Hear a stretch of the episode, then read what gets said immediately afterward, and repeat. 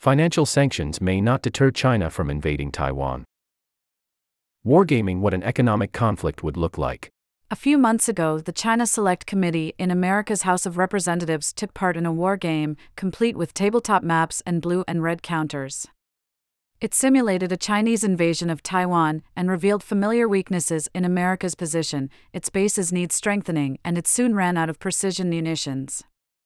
Yet the game also highlighted a less obvious risk: America's economic weapons went off half-cocked. In the simulation, the blue team, that is, the Americans, had to cobble together sanctions on the hoof. They punished a few Chinese state-owned banks, putting only moderate pressure on their adversary. The conclusion was that the best time to plan sanctions is before they are needed.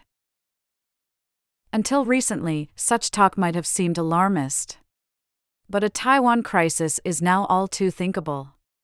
For the past eight months, Charlie Vest and Agatha Kratz of the Rhodium Group, a research firm, have met officials, analysts and businessfolk in Berlin, Brussels, London and Washington to discuss sanctions. They found that the topic is not only an American obsession. Sanctions talk can, however, lack detail. There was a lot of discussion about this, but not really a clear sense of the magnitude of economic assets and flows that would be put at risk, says Mister Vest. In a new report with the Atlantic Council, a think tank, he and Miz Kratz try to remedy this.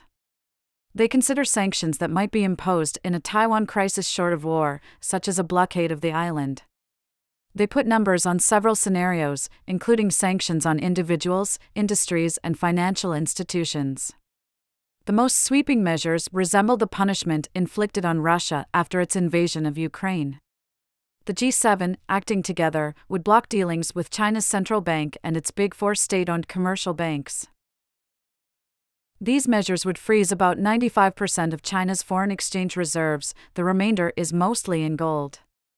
It would also cut off China's banks from most of their foreign assets, worth five hundred eighty-six billion dollars.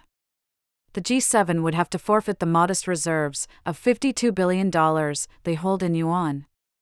And G seven banks would have to forego claims, including loans, deposits and bonds, on Chinese banks, which amount to less than one hundred twenty-six billion dollars, or one percent of their total cross-border claims.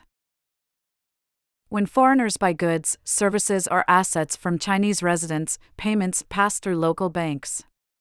The same is true when the transactions flow the other way. Mister Vest and Miz Kratz guessed that the big four banks handle almost forty percent of this business, a percentage roughly in line with their share of Chinese banks' overseas assets. Sanctions on such institutions could jeopardize about one hundred twenty-seven billion dollars of annual foreign direct investment, another one hundred eight billion dollars of portfolio investment, purchases of stocks and bonds, and one hundred forty-eight billion dollars in repatriated profits from investments in China.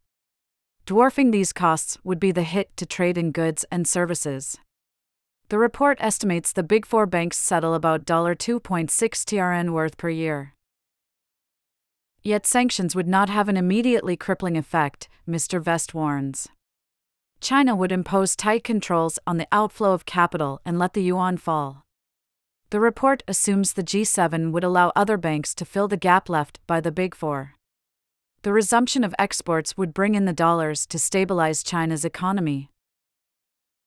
Rather than disrupting trade indirectly through financial sanctions, the G seven could restrict it directly by banning exports or imports. The report considers sanctions on a single industry, such as aerospace, as well as sweeping ones aimed at chemicals, metals, electronics, aviation, and transport equipment. Such measures could put at risk thirteen million Chinese jobs across the industries, the authors reckon. It could also endanger one point three million jobs in the G seven firms that supply them. All told, broad financial sanctions are disruptive enough that it is hard to imagine their use in any scenario short of war. But if a war did break out, even severe sanctions might do little. Armed conflict would, after all, impede vital shipping lanes, break the Taiwan-dominated supply chain for high-end chips and spread panic.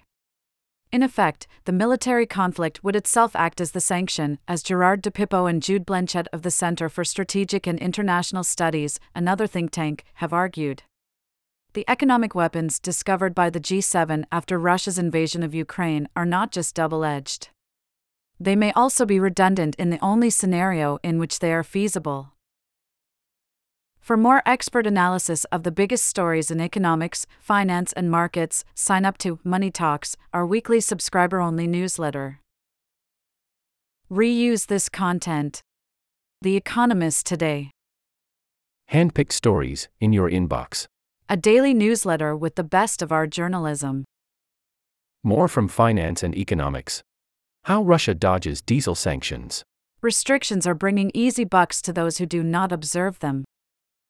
New forms of debt restructuring reward bad behavior.